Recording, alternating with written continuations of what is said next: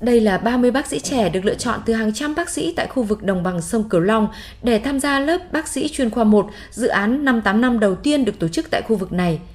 Sau khi được tuyển dụng, các bác sĩ sẽ được đào tạo liên tục trong vòng 24 tháng với hình thức cầm tay chỉ việc và một thầy một trò. Dù công việc còn vất vả, có những bạn đồng nghiệp phải chuyển nghề do thu nhập hạn chế, song bác sĩ Trần Thị Thu Trang, khoa sản Bệnh viện Đa khoa khu vực Hồng Ngự, tỉnh Đồng Tháp vẫn quyết tâm gắn bó và mong mỏi được học tập nâng cao trình độ trong lĩnh vực chăm sóc sức khỏe sinh sản.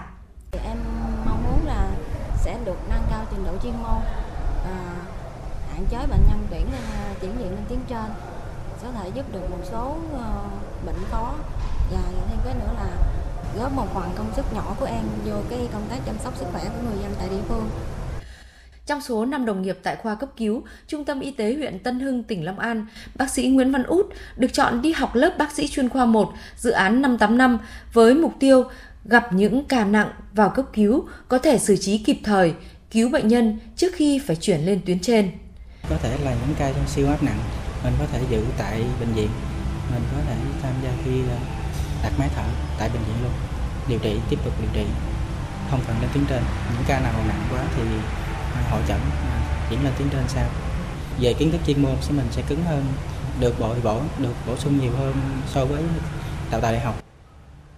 Phó giáo sư tiến sĩ Nguyễn Trung Kiên, hiệu trưởng trường Đại học Y Dược Cần Thơ cho biết, lớp bác sĩ chuyên khoa cấp 1 thuộc dự án thí điểm bác sĩ trẻ tình nguyện về vùng khó khăn có 30 học viên được đào tạo 24 tháng với 8 chuyên ngành, chẩn đoán hình ảnh, hồi sức cấp cứu, nội, ngoại, nhi, phụ sản, truyền nhiễm và y học cổ truyền – học viên sẽ được đào tạo bài bản theo chương trình đặc biệt, một thầy kèm một trò theo hướng cầm tay chỉ việc trong 24 tháng liên tục.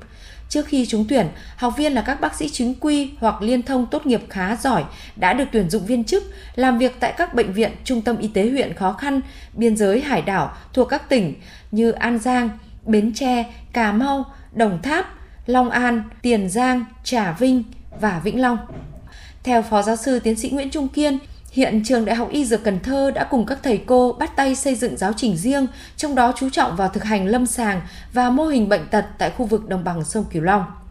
Hướng đào tạo sẽ thiên về thực hành nhiều hơn. À, như vậy thì cái giáo trình đào tạo cũng được cập nhật, bổ sung à, và chủ yếu là các cái kỹ thuật chuyên môn mà mình có thể thực hiện được ở cái tuyến cơ sở làm sao các em có thể chủ động mà tiếp cận được những cái việc đó nhanh chóng nhất bên cạnh những cái những cái à, bài học à, về mang cái tính lý thuyết thì cái vấn đề thực hành và đặc biệt nữa là những cái điều đặc biệt của vùng đồng bằng sông Cửu Long là những cái điểm mà cái mô hình bệnh tật của vùng thì được được cập nhật vào trong cái giáo trình theo cái hướng là thực hành à, cầm tay chỉ việc đó là cái điểm mới của cái giáo trình